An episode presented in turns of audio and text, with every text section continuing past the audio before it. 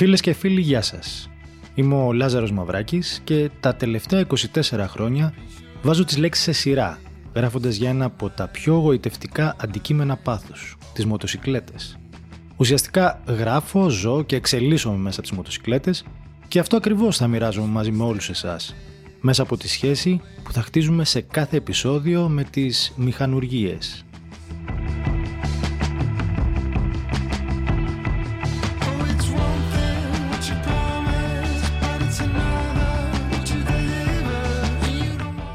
Μέχρι πριν από μερικές δεκαετίες, το επίπεδο της τεχνολογίας ήταν δραματικά υποδέστερο από αυτό που βιώνουμε σήμερα και αυτό δεν είναι κάτι που αφορά μόνο τις μοτοσυκλέτες, αλλά το γενικότερο πλαίσιο της ζωής μας.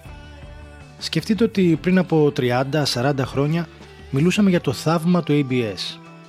Ήταν λες και η ανθρωπότητα είχε καταφέρει να περπατήσει και στον πλανήτη Άρη, όταν κάναμε λόγο για το σύστημα που μείωνε δραματικά τις πιθανότητες μιας πτώσης στο απότομο φρενάρισμα.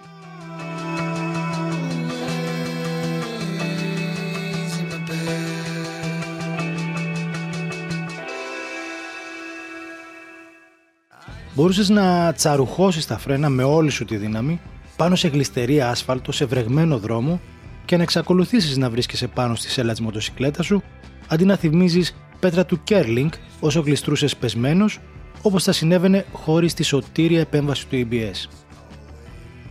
Λίγα χρόνια μετά, μέναμε όλοι με το στόμα ανοιχτό από την αποτελεσματικότητα του traction control που σε έκανε μάγκα προσφέροντας τη δυνατότητα να ανοίξει τον γκάζι δίχως τον φόβο της απώλειας της πρόσφυσης. Ήταν ένα σύστημα που το διέθεταν μόνο κάποια αγωνιστικά πρωτότυπα και έκανε ακόμη περισσότερη αίσθηση από το ABS καθώς είχε και θεαματική συμβολή στη βελτίωση των επιδόσεων.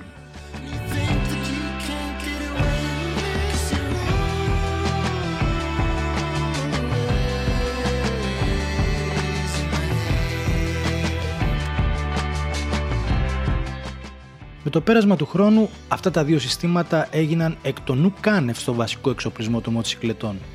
Μάλιστα, ορισμένα έγιναν και υποχρεωτικά βάση νόμου, όπως το ABS, και η εξέλιξη από τότε προχώρησε ραγδαία. Τα πακέτα των ηλεκτρονικών βοηθημάτων εξελίχθηκαν και συνεχίζουν να εξελίσσονται με καταιγιστικούς ρυθμούς. Αυτό φυσικά είναι κάτι αναμενόμενο, καθώς ακολουθούν και αυτά τους φρενήρες ρυθμούς εξέλιξης της τεχνολογίας γενικότερα. Δείτε για παράδειγμα σε ποιο επίπεδο βρίσκονταν τα κινητά τηλέφωνα πριν από μία δεκαετία και πού βρίσκονται σήμερα. Πλέον, όλο και περισσότεροι τομείς ευθύνης παραχωρούνται σε ηλεκτρονικά προγράμματα και αισθητήρες, σε αλγόριθμους και ψηφιακούς μετατροπής, με όλο και μεγαλύτερο βαθμό επέμβασης, με αμέτρητα επίπεδα διαβαθμίσεων και άπειρες επιλογές ρυθμίσεων για τους αναβάτες.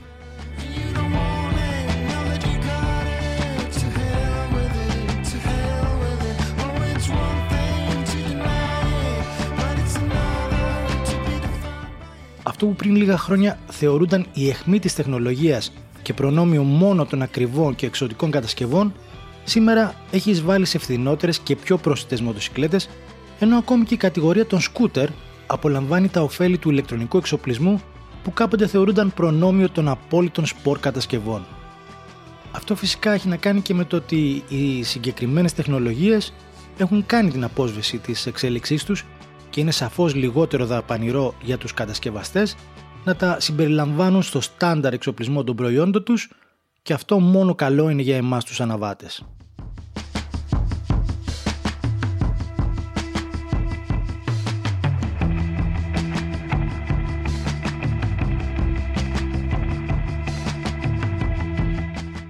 Τώρα όμως αρχίζουμε να περνάμε σε ένα άλλο επίπεδο που θυμίζει πολύ έντονα τις αρχές της λεγόμενης τεχνητής νοημοσύνης. Πριν από περίπου έναν χρόνο, η Honda παρουσίασε το project το οποίο ονόμασε Riding Assist. Πρόκειται για ένα σύστημα που είχε προσαρμόσει πάνω σε μια ηλεκτρική μοτοσυκλέτα και την έκανε να ισορροπεί μόνη της ακολουθώντας τον αναβάτη της σαν υπάκουο pet. Ήταν πραγματικά μια περίεργη εικόνα το να βλέπεις μια μοτοσυκλέτα να συμπεριφέρεται με έμβια χαρακτηριστικά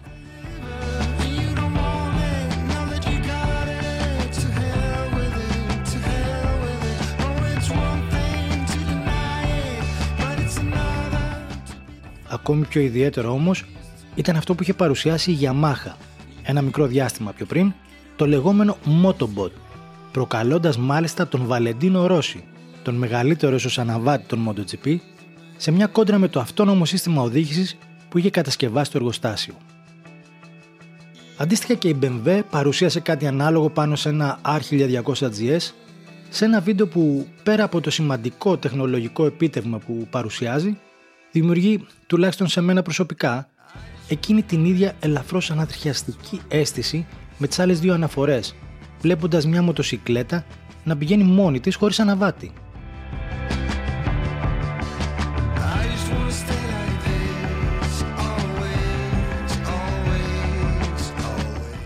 Πάντως, μέχρι στιγμής, τα εργοστάσια δεν κάνουν λόγο για μοτοσυκλέτες που θα οδηγούνται αυτόνομα, με σένα να κάθεσαι αμέριμνος πάνω στη σέλα, την ώρα που εκείνη πλαγιάζει, επιταχύνει και φρενάρει, χωρίς την παραμικρή δική σου συμμετοχή, αλλά για μια τεχνολογία που θα βοηθήσει την περαιτέρω εξέλιξη των ηλεκτρονικών συστημάτων με στόχο την πρόβλεψη και αποφυγή των κινδύνων ώστε να αυξηθεί η ασφάλεια. Όλες αυτές οι προσπάθειες δηλαδή γίνονται υπό το πρίσμα της μετεξέλιξής τους σε κάτι που θα μειώνει ακόμη περισσότερο τις πιθανότητες ενός ατυχήματος και όχι με στόχο να μεταφερθούν αυτούσιες στις μοτοσυκλέτες. Μέχρι εδώ καλά, αλλά δεν γίνεται να μην μας βασανίσει το ερώτημα μέχρι πού μπορούμε να φτάσουμε.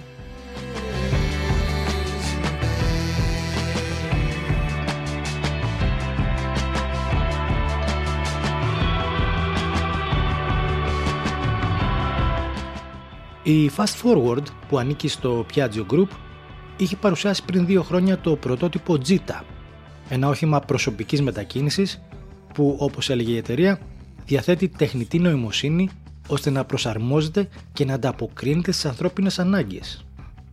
Μέρος λοιπόν αυτής της τεχνολογίας πέρασε και σε μια νέα έκδοση της Vespa Electrica.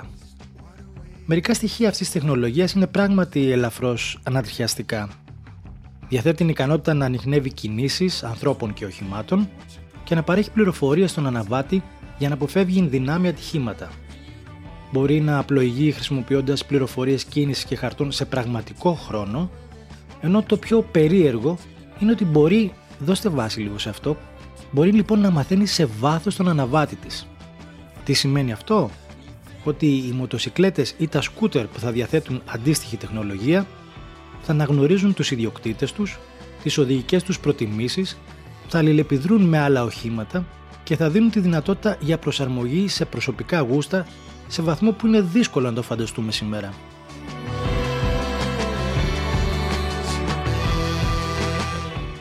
Αν πάντως θέλετε να νιώσετε ακόμη πιο περίεργα, μάθετε πως η Honda κατέθεσε πρόσφατα πατέντες προς κατοχύρωση για την τηλεπαθητική οδήγηση ένα σύστημα δηλαδή που θα επιτρέπει την οδήγηση της μοτοσυκλέτας με τη σκέψη και αυτό όχι σε μεταφορικό επίπεδο, αλλά στην κυριολεξία.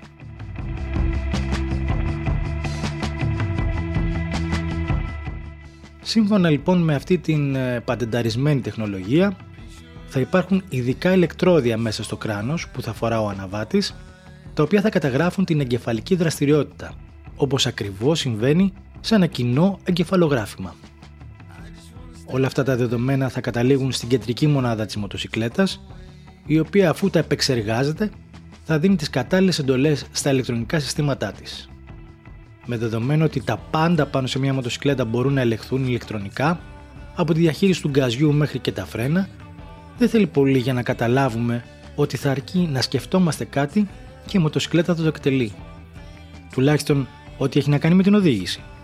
Από σούζες και παντιλίκια μέχρι έντοκες φίνες. Είναι κάτι που πραγματικά δημιουργεί σταγόνες κρύου υδρότα στη ραχοκοκαλιά μας.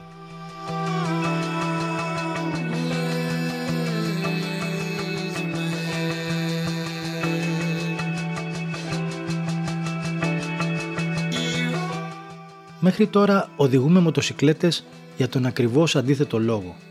Για να μαθαίνουμε εμείς τις μοτοσυκλέτες μας και τον τρόπο που δουλεύουν για να εκμεταλλευόμαστε τα δυναμικά του στοιχεία όπως εμείς θέλουμε. Δεν νομίζω ότι χρειαζόμαστε μοτοσυκλέτες που μας γνωρίζουν σε βάθος, τροποποιώντας τα χαρακτηριστικά τους, ειδικά από τη στιγμή που υπάρχουν ένα σωρό πράγματα που μπορεί να πάνε στραβά. Όλα αυτά τα συστήματα και οι αλγόριθμοι σχεδιάζονται από ανθρώπους με διαφορετικές προσωπικότητες και διαφορετική αντίληψη για το ποιες είναι οι παράμετροι της οδήγησης σε σχέση με τον οποιονδήποτε αναβάτη.